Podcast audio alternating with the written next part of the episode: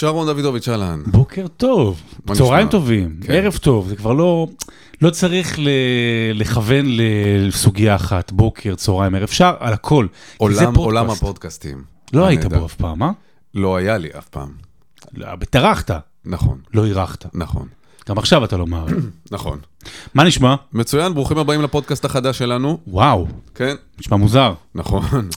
שמו בישראל כרגע. שם זמני. לא כוחות, ברמן דוידוביץ', שזה בעצם בא מעולם המאפיות, מי שמכיר. בדיוק, אני לא ידעתי שיש מאפיית דוידוביץ', ידעתי שיש מאפיית ברמן, אבל... ואני לא ידעתי שיש מאפיית ברמן, אתה יודע מה? אוקיי, אז אם יש לכם איזה רעיון שנון לשם שעוסק בלחם, אז יאללה. או אפשר לתת גם שם כזה, נגיד, לאיתמר בן גביר. שעוסק בלחם? שעוסק בלחם, אתה יודע, שלא ייתנו את זה לאסירים. תראה, בן גביר בפני עצמו זה כבר שם של לחם. זאת אומרת, אני יכול לגמרי ללכת למאפיית בוטיק כזאת, ויש לך דוחן, יש לך קוסמין, יש לך בן גביר, יש לך מחמצת. פיתה עגולה כזאת. כן. אז אנחנו נהיה כאן כל שבוע כדי לדבר על ספורט. ספורט. אבל למי שאוהב ספורט, אבל לא חי בטירוף של הספורט. כלומר, מי שמתעניין בליגת העל, ומי שאוהב מונדיאל, ומי שעוקב אחרי ליגת האלופות, אבל הוא לא... אתה יודע, חווה את השכלה היומיומי של זה. יותר מבוא לספורט. גם, ואני חושב שגם, אני מקווה לפחות, גם למי שחי את השכלה, אז בואו איתנו, אני לא אגיד למסע, אבל אולי לניסיון תעופה, אוקיי? בואו נרחף טיפה מעל השכלה. בואו ננסה לתת טיפה... אני לא אגיד ערך מוסף, סתם, אנחנו הולכים לדבר. אמרת את זה באיזה מנגועל, ערך מוסף. לא, כן, כי זה כולם מלאכים. חלילה שמישהו יצא עם משהו. סתם מדבר, כמו שאנחנו, אפילו לדבר טיפה בדיסטורשן, אבל לא יותר מדי. לדבר... מחלות ילדות, דיסטורשן, ופופי. כאילו לדבר גבוהה על הספורט, אבל מתוך מקום של אהבה לספורט, מתוך מקום של לנסות להבין איך ספורט בא ומשפיע על דברים אחרים, או איך דברים אחרים יכולים משפיעים על ספורט, אבל אני קודם כל רוצה לשאול אותך, טל, הרי אתה בוקר, בינתיים, וערב, ובינתיים, וכולם שואב, יש כבר עמוד פייסבוק למי שלא יודע, מתי טל ישן, אז מה בוא ערך כל כך לעשות עוד פודקאסט, ועוד על הדבר הזה שנקרא ספורט? קודם כל, ההזדמנות לעשות איתך משהו. כל הקריירה שלי כיוונתי עד לכאן. זה הכל בעצם פירמידה שמתנקזת לנקודה הזאת. 25 שנה, ואוקיי, מצאת את הגאולה. דבר שני, יש יותר כיף מספורט. עם כל הכבוד לחדשות ועניינים. ספורט, בוא, כל כך נהנינו גם במונדיאל. לפני זאת הייתי בערוץ הספורט, אבל אין יותר כיף מזה, ובוא נעשה את זה. ומי שיואב, יואב, אחלה, ומי שלא, וואלה, גם הכל בסדר. אני חייב לומר ש... בא לי שזה יעוף, בא לי שזה יתרומם, אני אגיד לך למה. אני היום חבר, מה שנקרא, בסגל הרחב של פודקאסט שנקרא עושים MBA, אבל זה רק על MBA. אני הייתי 4 שנים בשירות עוד מלאכותה, שזה רק על הכדורגל האנגלי. נהניתי ונהנה המון המון. הרבה מאוד שנים, אני מקבל ככה תגובות, ואנשים אולי רוצים, והם אומרים, בוא תעשה פודקאסט כאילו על ספורט רחב, על זה ועל זה ועל זה ועל זה, ובוא נדבר על דברים אקטואליים. אז זו המטרה, וזה הניסיון, ומקסימום יהיה פרק 2, ונגנוז. אז אני רוצה להציג פינה חדשה. חדשה עכשיו? כבר חדשה. הרגשנו שמיצינו, הרגשנו שהקהל מתעייף, כן. גם עוד אין לה שם, אבל בעצם זה סוג של מילון, כי הרבה אנשים שאוהבים ספורט, לתחושתי לפעמים לא בדיוק מבינים או יודעים על מה מדובר, ובתקשורת הספורט הרבה פעמים מתייחסים לכולם כאילו הם יודעים הכל. או לפעמים כאילו הם לא יודעים כלום. נכון, וכחסרה באמצע. אז בוא נתחיל עם מילון, שבו מדי פרק אנחנו נסביר בקצרה ממש, כן? איזשהו מושג. שמע, ואם יהיה הרבה פרקים, אז אפשר ממש להוציא את זה כקרח. אתה כבר חושב על הביזנס הזה, ואנחנו פה בשביל הכיף. כסף לא רואים. כן, לא נראה. אז נתחיל עם המילון, והערך שאני רוצה לדבר עליו ב-20 השניות הקרובות, הוא גלקטיקוס. מי שיודע, יודע, ודאי מי שלא, בשביל זה המילון. גלקטיקוס הוא כינוי לקבוצה שרוכזו בה באופן מכוון כוכבי ענק, אבל לא אחד ולא שניים, אלא שחלק משמעותי בסגל הקבוצה הוא כוכבים ממש ממש ממש גדולים.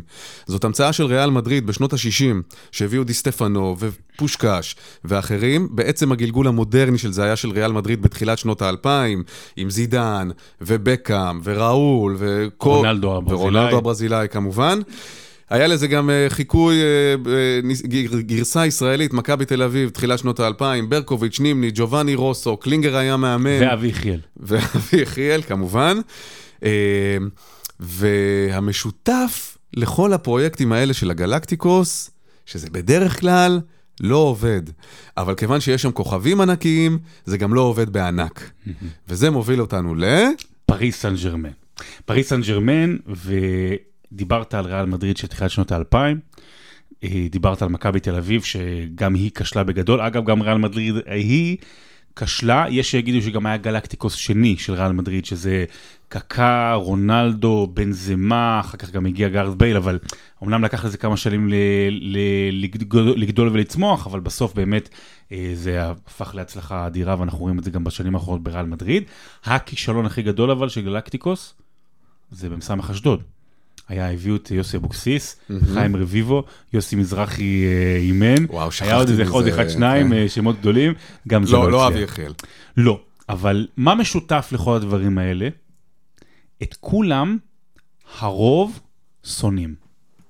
הרוב שונאים. אני לא ראיתי הרבה זמן כזה מחנה משותף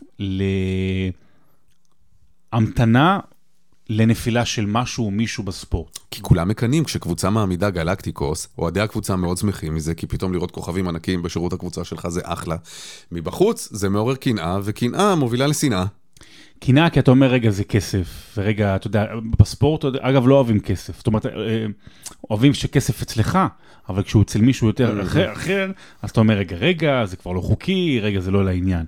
ופריס סן ז'רמן היא אולי אחת הבבואות הגדולות של מה שקורה בכדורגל המודרני, שאני מדבר על 10 שנים האחרונות, של מדינות שקונות קבוצות כדורגל, מדינות שאולי רוצות להלבין קבוצות כדורגל בשביל עצמן, ואז מה שקורה זה שבאמת הכוכבים הכי גדולים מגיעים. אבל מה שקרה אתמול עם ההדחה של פריס סן ז'רמן, שנה שנייה ברציפות בשמינית הגמר, אתמול זה על ידי ביירן מינכן, 0-3 בסיכום שני המשחקים, זה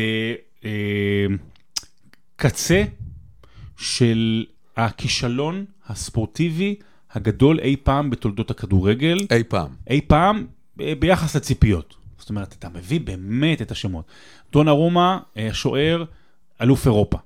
אמבפה, אתה מצליח להשאיר אותו בסכומים מטורפים, ואז אתה הופך אותו סוג של מנהל מקצועי, והוא מחליט, ככה לפחות על פי הדיווחים, אנחנו יודעים שהוא כנראה החלוץ הכי טוב בעולם, אם לא השחקן הכי טוב בעולם. מסי, אין צורך להרחיב. המון המון שמות גדולים, סרחיו רמוס, אחד הבלמים הכי גדולים בהיסטוריה. נאמר, אשכרה, נאמר היה כאילו הראשון בגרסה הנוכחית של פריס סן ז'רמן, שאחד השחקנים המוכשרים בהיסטוריה.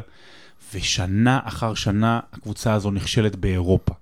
היה לה פעם אחת גמר, גם בשנה של הקורונה, לפני שנתיים חצי גמר, וזהו. הרוב מן שמינית, כזה. עכשיו, היא זוכה באליפות כמעט כל שנה בצרפת, אבל צריך להגיד, זה כישלון, וכולם חיכו שיהיה את הכישלון, וכולם נהנים לראות שזה נכשל, וצריך להבין מה ההבדל בין זה, לבין משהו אחר, מקומות אחרים שבהם יש המון המון כסף.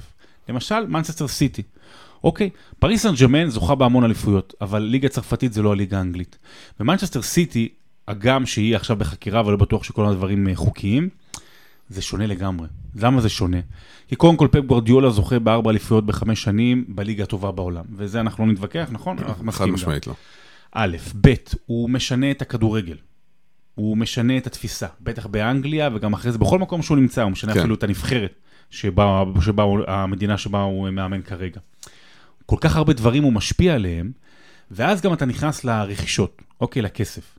כי יש להשקיע טונות של כסף על מסי ואמבפה ודונרומה, זאת אומרת, אנשים שמוכחים כבר, ויש להביא שחקנים טובים מאוד, אני מוציא את ארלינג הולנד כי זה שונה, להביא שחקנים טובים מאוד, ולהפוך אותם לכוכבי על, להפוך אותם לוורד קלאס. או שחקנים שהיו שם לפניו, דבריינה, ואז להפוך את הוורד קלאס. בניגוד לפריז, שפריז באו ובאמת השכיבו את כל הכסף על מי הכי גדול, הסתכלו מי הכי גדול, בום, אתה אצלנו. פפ הוא יותר צרכן חכם, נכון. הוא הולך עם רשימה לרמי לוי, הוא לא אוסף לא לרמי לוי, הוא הולך לטבטם בעיר, בדיוק.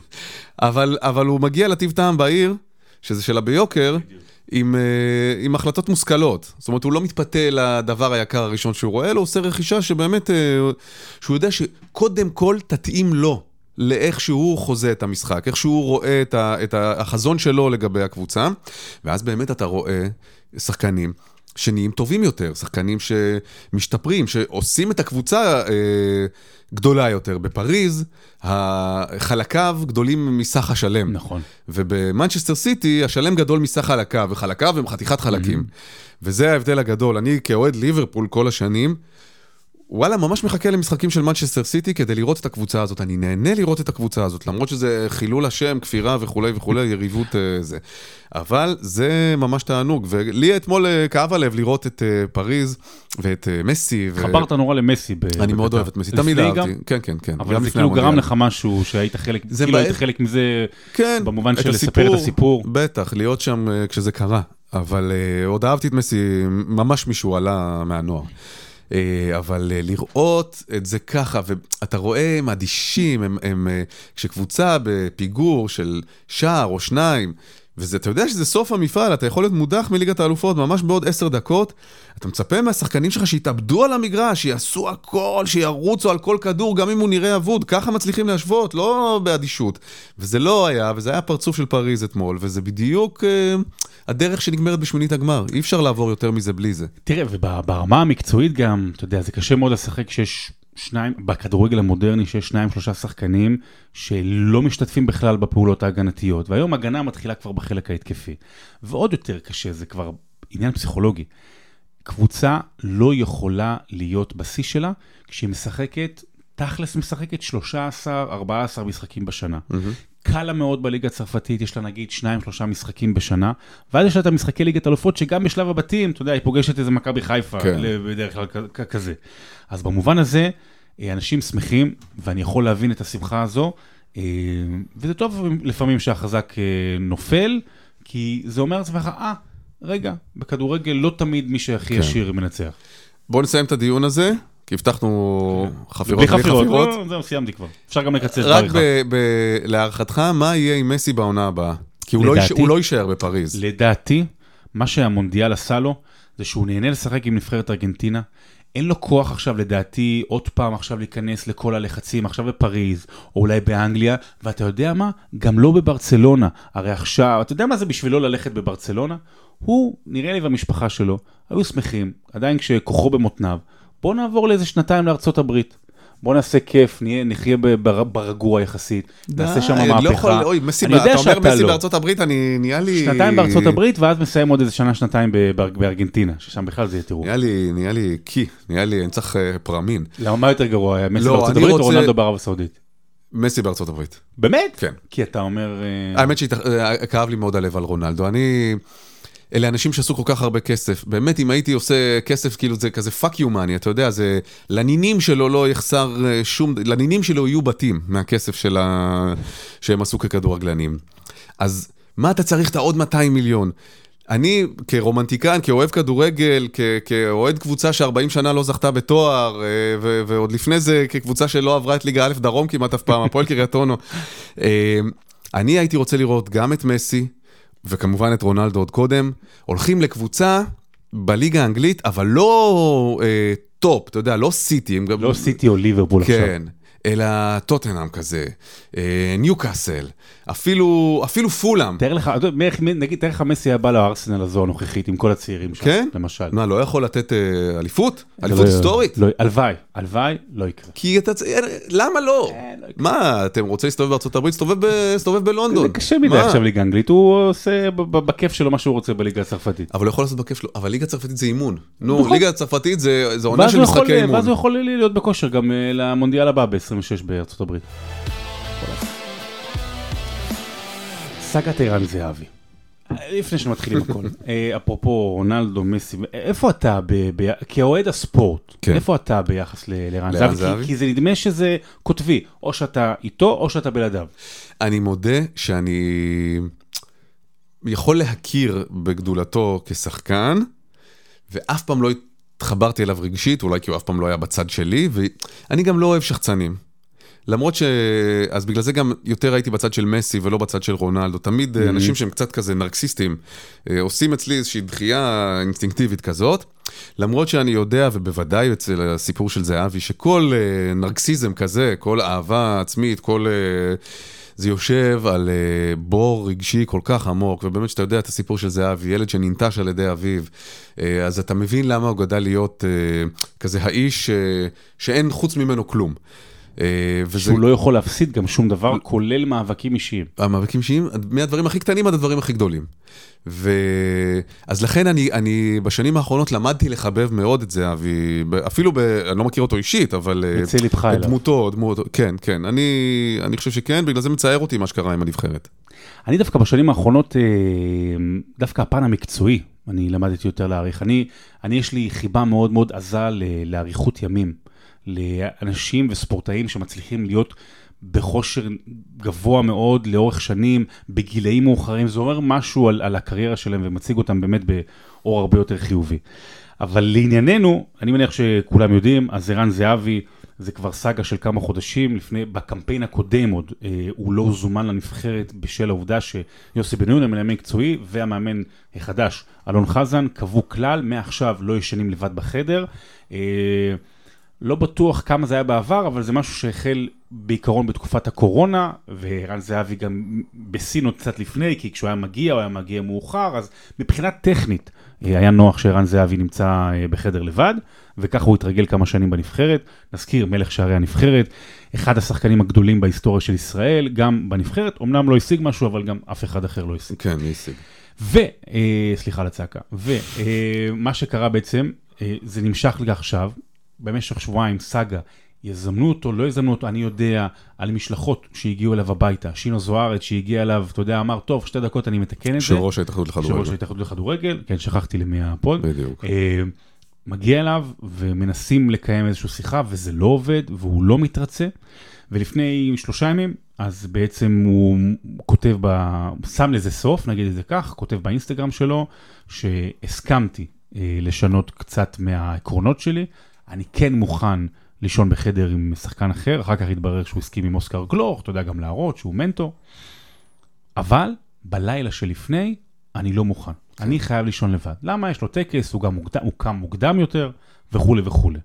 ואמרו אלון חזן ויוסי בניון, לא מוכנים, טוב, אז בלי ערן זהבי בנבחרת. ומתחילה סערה, ואו שאתה פה או שאתה פה. אבל הסערה הזו קיבלה תפנית בפודקאסט המתחרה שלנו. אתה יודע, זה שראש בראש, הוא 1,000 פרקים, ואנחנו הראשון. אורן ספוביץ' עם הפודיום הנפלא, הוא הראה קטע מצולם מתוך רעיון לפני 10 חודשים, שכנראה נגנז, לא שדרו אותו, ובו ערן זהבי בעצם מעלה את הנושא הזה בעצמו, אפילו אני חושב שעל פי השיח זה היה נשמע שאורן אפילו לא מודע לזה, שהתחיל רק שם החוק, והוא אומר שם 2 משפטים, אתה יודע במובן מסוים מסכמים לי את כל מה שהוא ערן זהבי, לטוב ולרע, אבל גם אני יכול להבין את מי שיוצא נגדו. במשפט הראשון הוא אומר, למה ליצור שוויון?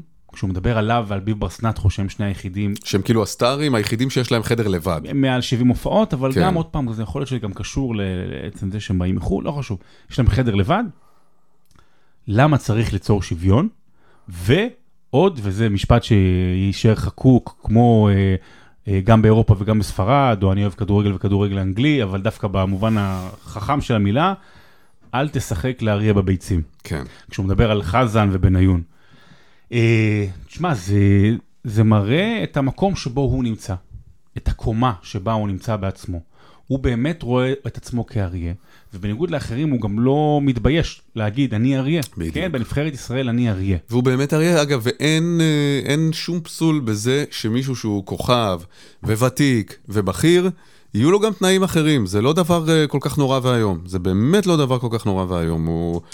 אתה יודע, אי אפשר לצפות ממנו שמישהו שהוא מבוסס, שאתה יודע, פתאום מתאכסן באיזה אכסניה, אוקיי? רן זהבי לא יקנה עכשיו סובארו ג'סטי 86, אוקיי? זה ליגה אחרת כבר. אבל אני חייב לומר שאני לא מתחבר לאנשים אומרים, למה בן אדם מבוגר צריך לישון בחדר זוגי? זה נעשה לאורך עשרות שנים בכל הקבוצות וכל הנבחרות הגדולות ובכל הענפים הגדולים. זה חלק מגיבוש קבוצתי, אז נכון, זה לא ילדים וזה לא נוער. אני חושב ששני הצדדים פה טועים בגדול. נכון, שני הצדדים טועים ושני הצדדים צודקים. יותר טועים מאשר צודקים. אני חושב שהוא עשה, ואתה יודע, לבניון וחזן יש משנה סדורה בהקשר לעניין הזה, הם באים ואומרים, בנבחרת שלנו, אין אנשים שהם מעל אחרים, אין אנשים שהתנאים שלהם שונים, כולם אותו דבר, כולם באותו לבל, יש לזה גם חשיבות חברתית. אין מה לעשות, שאתה ישן עם מישהו ויש לך חיבור אישי איתו, ובכלל שיש מין הוואי כללי חיובי בנבחרת, גיבוש קוראים לזה, רואים את זה על הדשא אחר כך, בנבחרת שכולה אינדיבידואלים, אז זה לא עובד, דיברנו על פריס סן ז'רמן קודם, זה בדיוק זה, ברגע שאתה רוצה ליצור קבוצה, נבחרת נפגשת 3, 4, 5 פעמים בשנה, הם לא קבוצה, הם אינדיבידואלים שמגיעים להתאמן לפרק זמן מאוד מצומצם, ואז צריכים להיות בשיא שלהם במשחק. דברים כאלה, כמו לישון ביחד, לאכול ביחד, לבלות ביחד, אלה דברים שגם ירימו את הרמה המקצועית בסופו של דבר. או להזמין הערות ליווי ביחד, זה גם יכול... נכון, או להבריז ל... זה פחות עזר בעבר. לראות את הסרט מטרו עם סילבסטר סטלון. סרט, כן, קריצה. אני אגיד לך מה, תראה, בסוף, יוסי בניון ואלון חזן, נגיד שהם טעו, או הגזימו, או לא ויתרו, הם קבעו כלל, וזה המערכת קבעה כלל. ברגע שזה נקבע, המערכת לא יכולה להתכופף. לכן הדבר הנכון היה, מאירן זהבי, לכופף את העקרונות שלו. ואני יכול להגיד לך, באמת, שאולי, אמנם לא ציפיתי לזה יותר מדי, כן. אבל אני מאוכזב. כי חושב... אירן זהבי פספס פה הזדמנות, נכון. גם היסטורית מבחינת המעמד שלו כשחקן, גם הזדמנות לעזור פה ולעלות ליורו, וגם הזדמנות, אתה יודע להגיד, אוקיי, אתם אומרים שאני אגומניאק, הנה, בואו תראו שאני יכול גם אחרת. תראה, יש את הגרסה שמטופטפת, נגיד, ממקורביו. הרבים, אם יש לי מניחות. הרבים מאוד בתקשורת הספורט. שמורים, הם בעצם, זה סתם תירוץ הסיפור הזה עם החדר, הם רצו להראות לו את הדרך החוצה, כי הם... רוצים להצעיר את הנבחרת. יש שחקנים על העמדה שלו שאולי יותר מתאימים לסגנון שלך, זה אני מלחץ. כן, ומישהו כשהוא כוכב כמו זהבי, אז ברור שהמשחק צריך לעבור דרך הרגליים שלו, ברגע שמגיעים להתקפה, וזה לפעמים יכול להכביד, אנחנו זוכרים את השנים האחרונות של אבי נימני במכבי תל אביב, או רונלדו בנבחרת פורטוגל, ברגע שיש מישהו כל כך גדול, אתה לא יכול לא למסור לו.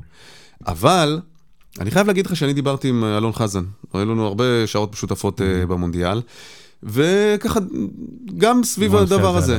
אני חייב להגיד לך שבאמת התרשמתי, אתה יודע, יכול להיות שזה לא אמת, אבל אני אומר לך, ההתרשמות האישית שלי, שבאמת לא הייתה כוונה להראות לו את הדלת החוצה. אולי אני תמים, אולי פספסתי בגדול, לא יודע מה. אולי זה מיוסי. יכול, לא יודע. לתחושתי, באמת רצו אותו, ויש כאן עיקרון שחלק מניהול, בטח שמישהו חדש בתפקיד, כמו יוסי בניון ואלון חזן, בתור המאמן הראשי, זה גם להראות שאתה מנהל.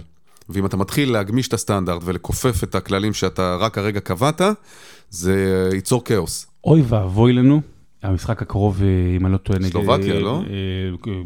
קוסובו. קוסובו? קוסובו, כן, אם אני לא טועה. אוי ואבוי לנו, אם אנחנו, או בגיאורגיה, אוי ואבוי לנו אם הנבחרת מפסידה.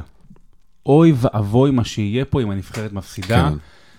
וזה מפריע לי, אני מודה שזה מפריע לי. אז מביאים... ואני חוזר לתחילת הקטע. זה הבעיה שלי עם הדבר הזה שנקרא אירן זהבי, או רונלדו, או מסי, שזה גורם לעבר אנשים. זאת אומרת, זה או שאתה פה, או שאתה פה. אין אמצע. אבל הנה, עכשיו עשינו שיחה שלמה על אמצע. שיכולה להיות ככה וככה. זה באמת אני מבין את כל הצדדים. אבל זה כל הקטע של הפוד הזה. בדיוק. אתה מבין, זה לא לשמוע מקומות אחרים. רק אייטם שני כבר מרימים לעצמנו, כאילו אנחנו 1000 פרקים באוויר.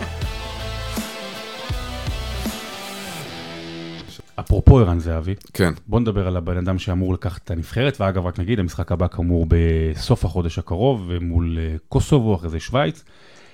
תראה, יכול מאוד להיות שזה דווקא לטובה מה שיקרה עכשיו. כי עכשיו אירן זהבי לא יתפוס את מרב תשומת הלב. אירן זהבי לא יהיה שם כדי, אוקיי, כל כדור צריך להגיע אליו. וזה לא טוב כי הוא גולר אדיר עדיין, אבל מצד שני, צריך לשחרר.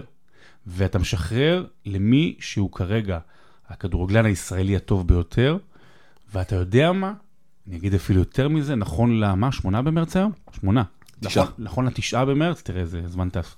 כמה זמן אנחנו פה? נכון ל9 במרץ, הוא כרגע אחד השחקנים הכי חמים באירופה.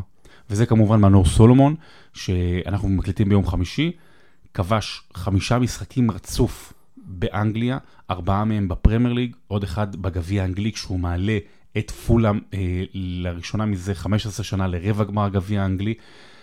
ובאמת מה שמנור סולומון עושה הוא אדיר לא בקנה מידה ישראלי, אלא בקנה מידה עולמי. עכשיו רגע, אופה, נעצור, נגיד, הכל בסדר, נכון, מגזימים, יכול מחר ביום ראשון שלו נגד ארסנל, יכול להיות שהוא שוב לא יהיה בהרכב, יכול להיות שהוא לא יכבוש, בסדר. אבל יש פה, זה לא סתם קורה, וזה לא סתם קורה למישהו כמו מנור סולומון. מנור סולומון הגיע לפולאם. הוא הגיע לפולאם לא כחיזוק ועל הדרך או דברים כאלה, הוא הגיע לפולאם כידעו, אוקיי, הוא אמור להיות כוכב של הקבוצה, זו הייתה המטרה, ידעו שמביאים אותו לשכתר, אגב, במחיר מאוד טוב, כהשאלה, 7 מיליון. כן, בסוף העונה הוא שחקן חופשי. בסוף העונה הוא שחקן חופשי, החוזה מסתיים בשכתר, קצת סובך, אבל בוא נגיד, הוא בא כשחקן מרכזי, והוא נפצע יום אחרי המשחק הראשון. נוצר מצב שבכל 2022 הוא שיחק משחק ליגה 1, וגם זה רק כשהוא נכנס כמחליף מול ליברפול במחזור הפתיחה. ואז הוא חצי שנה בחוץ, והיה את המלחמה, והיה את הבריחה שלו לפולין, והמון המון חוסר ודאות.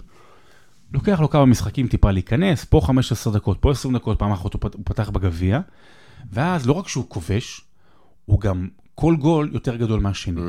והוא כובש שער ניצחון דקה 88, והוא עושה כאילו רובן, ארין רובן, אבל בצד שמאל, שזה לרוץ על הקו של הרחבת 16 ולבעוט מהפינה יחסית בסיבוב לרחוק. עם הרגל הנגדית שלך. אם אתה חזק בשמאל, אז אתה נמצא באגף ימין, ולהפך, אז הוא נמצא באגף שמאל והוא חזק ברגל ימין, וזו העמדה שלו. והוא עושה את זה בקבוצה שהייתה אמורה להילחם נגד הירידה, אבל היא היום בצמרת. היא מקום 6-7, נלחמת על כרטיס לאירופה, משהו שלא עשתה איזה 14 שנה.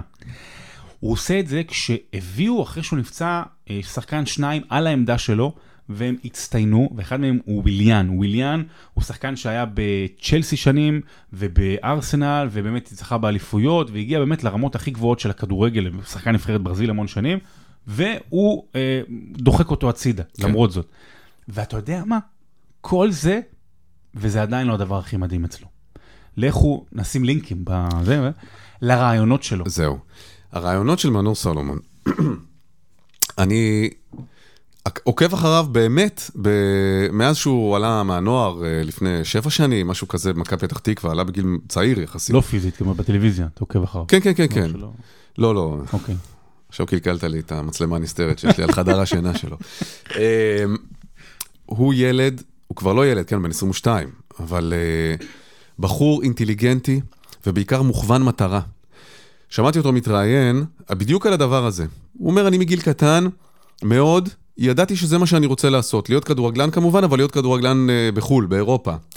ולכן, המקצוע בבית ספר שהכי השקעתי בו, היה אנגלית. ומגיל קטן, הוא משקיע באנגלית, הוא אומר, הייתי מתרגל בבית, זה המקצוע שבבית ספר היה הכי חשוב לו. הוא היה מסתכל במראה ואומר, פס פס יצא קם. כן, יושב ומדבר, ומדבר עם אנשים באנגלית, ממש השקיע באנגלית שלו. הוא מספר שכשהוא עלה לבוגרים במכבי פתח תקווה, הוא ידע אנגלית הכי טוב שם. הוא היה מתרגם בין השחקנים הזרים שהגיעו, שרובם היו מבוגרים. לאיציק לוזון. לאנשי מכבי פתח תקווה, לשחקנים האחרים, לצוות, בגיל 16, 17. רק שבהתחלה הוא קצת התבייש, אחר כך הוא פיתח, כי לתרגל שפה זה הדבר הכי נכון כדי להצטיין בה. ואתה רואה, זה להיות מוכוון מטרה, זה בגיל קטן להבין, אוקיי, כדי להיות שחקן, שלם, עשיר, אני חייב כמובן לדעת כדורגל טוב, אבל אני גם צריך לדעת אנגלית, ואני גם צריך להיות מנומס, ואני גם צריך לדעת ביטויים מקומיים, ואתה שומע אותו מתראיין, לא כמו, אנחנו כולנו יודעים אנגלית מסדרות אמריקאיות, אני יודע סלנג אמריקאי מצוין, אבל הוא מדבר את האנגלית הבריטית, והוא מדבר במונחים הבריטיים. והוא קורא למאמן גאפר. גאפר, ושזה כינוי לבוס. כן, בוס. ואתה רואה מישהו שיודע שהוא חכם, שהוא יודע מה הוא עושה, ואתה שומע אותו מתראיין, זה תענוג. הרי מה התקשורת בכל מקום אוהבת, שפתאום מגיע זר, והוא כוכב כזה, הוא טוב עם התקשורת, אנחנו זוכרים את חיים רביבו בטורקיה, איך אהבו אותו הטורקים, כי הוא היה... גם בספרד, הוא למד ספרדית, ותוך חצי שנה הוא למד כבר טורקית, והוא שר איתם שירים. והיה מתארח בטוק שואוז וזה, ומנור סולומון, אתה רואה שנהנים לראיין אותו, השדרים הבריטים אחרי המשחקים. וזה מה ש... חלק מהפאזל הזה של להיות כוכב. אני מקווה, אתה יודע, שאנחנו לא, כולם לא מנחסים אותו מההתלהבות הגדולה מדי הזאת, ובאמת יש לו עוד הרבה מה להוכיח, ועוד דרך ארוכה לצעוד, אבל ככה מתחילים דרך שתיגמר רחוק מאוד. קודם כל אין דבר כזה נחס, ואפרופו נחס, אני יכול לספר על זה פרסום ראשון פה, בוא נראה מתי אנשים ישמעו לפרק, הכנתי כתבה עליו. אוקיי. אוקיי, אז מה שנקרא, הייתה תקופה יפה, הכנתי כתבה עליו, ואתה יודע, במהלך התחקיר והמחקר, ואתה רואה הרבה דברים, ואתה ראיתי את כל הרעיונות שלו, יש באמת קטע שאני ראיתי הרבה רעיונות של כדורגלנים אחרים מכל העולם, 4.5 דקות, אפילו 5 דקות, הוא מגיע למשדר המרכזי ביום שישי של סקאי ספורט. סקאי ספורט, הם ביום שישי משדרים משחק אחד, אז הם ממש עושים פאנל, כמו שאנחנו עושים במגרשים, הם נמצאים על המגרש, ויש שם את השדרית, שכחתי כרגע את שמה, השדרית שעשתה היסטוריה, והיא השדרית הראשונה בפרמייר ליג, יש את המנחה, ויש את אדון גרי נביל. גרי נביל הוא היום אולי הפרשן מספר 1, יחד עם תיארי הנרי, מבחינת מי שהכי הרבה מקשיבים לו, בטח בכדורגל האנגלי. והיא עומדת שם, והיא מדברת איתו, והיא אומרת, הבנתי שההורים שלך הגיעו, ומדברים איתו על המשחק, וגרי נביל מתחיל לדבר איתו מקצועית, אתה דיברת על הבנה של החיים אולי, של האנגלית, של אינטליגנציה, הוא גם מבין את המשחק, הוא מתחיל לדבר על השיתוף פעולה שלו עם המגן השמאלי רובינסון, הוא מתחיל להסביר באנגלית איך השיתוף פעולה הזה עובד. לגרי נביל, כי גרי נביל מתעניין, הוא אומר איך בדיוק השיתוף פעולה ביניכם עובד, אז הוא מסביר לו. אחר כך גרי נביל יוכל להסביר את זה לאחרים.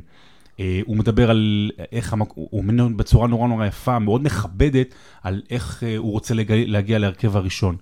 זאת אומרת, ובאמת אני אומר את זה לא בציניות, אתה יודע, זה נותן איזושהי תחושת גאווה. לגמרי. כאילו שיש לך איזה ילד פה, לא אני עשיתי אותו, לא אנחנו הבאנו אותו, לא אנחנו לימדנו אותו, אבל הוא יצא מפה, הוא התחנך פה, ההורים שלו אגב, שניהם אנשי חינוך, ואתה אומר, גם מקצוענות, וגם להיות בן אדם, אין לנו הרבה כאלה. נדיר מאוד, נדיר מאוד.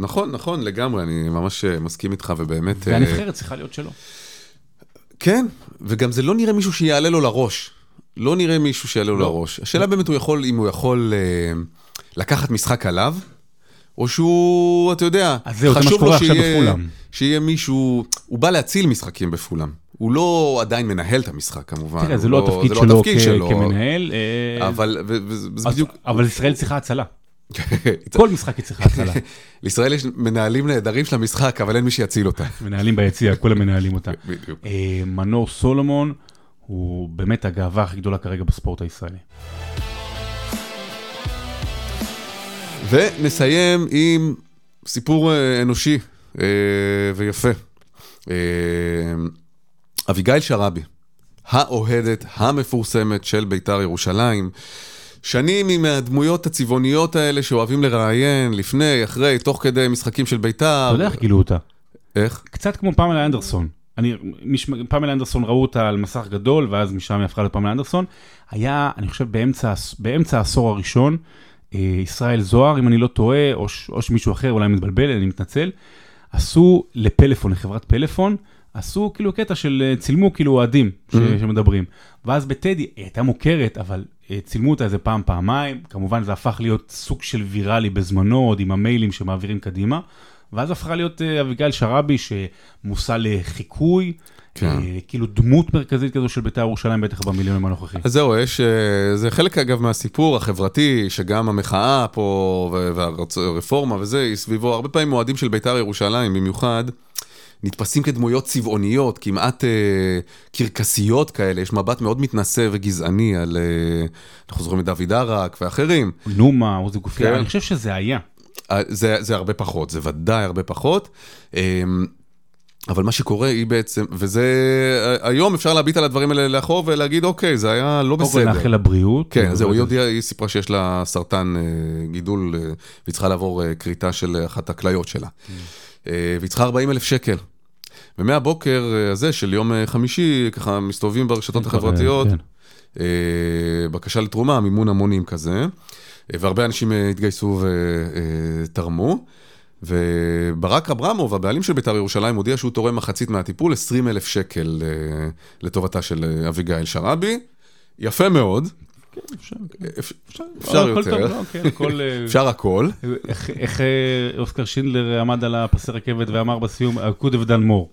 לגמרי. כן, אז זו באמת שאלה, אתה יודע, כי קל לבוא לברק אברמוב ולהגיד, אתה כל כך עשיר, אתה כל כך מפוצץ בכסף, באמת, כאילו, אז חצי, עוד 20. מצד שני, מי הבן אדם תורם 20,000 שקל, זה המון כסף. גם אני מניח שחלק מהצד, גם, כי אני ראיתי את זה רץ אתמול ברשתות, אני בטוח שהרבה מאוד אנשים עזרו, אבל אני רוצה להגיד משהו על אביגיל, כי יצא לי המון לראות אותה ולהכיר, עוד גם כשהייתי כתב צעיר בגלי צהל, אבל בעיקר כשדר קווים. היא נמצאת שם לפני כולם, אתה יודע, תמיד אתה מדבר איתה, והיא כועסת, ואתה יודע, באיזשהו שלב, נדמה שאולי העדה לביתר היא חלק מהעניין, אבל גם, כן, גם להתפרסם, גם שירו, גם שיצלמו. ואני חושב שאנחנו, כתקשורת, המון שנים, במיוחד בביתר ירושלים, אבל בכל מקום, עד, אתה יודע, עד לפני כמה שנים, אלה היו הדמויות שהיינו מוציאים החוצה. זאת אומרת, בוא נדבר בשש עם עודד בן עמי, אוהד ביתר, אז אתה מביא או את אביגיל, או את נומה, או את עוזי גופיה, כאילו כאלה.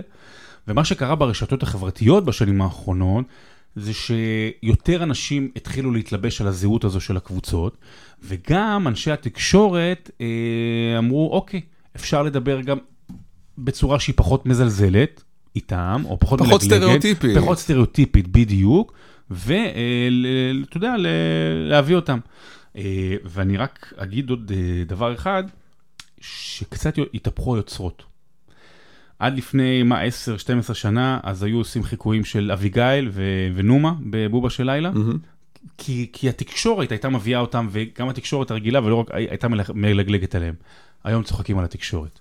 על השדר ועל הכתב, והיום צוחקים רק עלינו. אז אתה יודע, באיזשהו מובן, אני שמח שככה, האוהדים צוחקים היום על התקשורת ולא הפוך. לגמרי. צדק פואטי. בדיוק. ונאחל להחלמה מלאה ומהירה. סיימנו? סיימנו, כן. מה, נעשה שבוע הבא? נעשה. בוא נראה אם עדיין נדבר עד שבוע הבא. נכניס עוד דברים, נביא מעברונים. אל תתחייב לכלום. נגיד שלום. לא לסנדל אותנו. תנו לנו בתגובות, תגידו, אהבתם, לא אהבתם, קצת זה מה לשפר, חוץ מהבומים של המיקרופון, ואנחנו נהיה איתכם, כאילו... כן, זה הכל מאוד חתרני כרגע, פיראטי, אנחנו נמצאים באיזשהו בונקר שטלבנה מתחת לבית. הפצצות מהפה של שרון מגיעות. יאללה ביי, תודה. ביי, להתראות.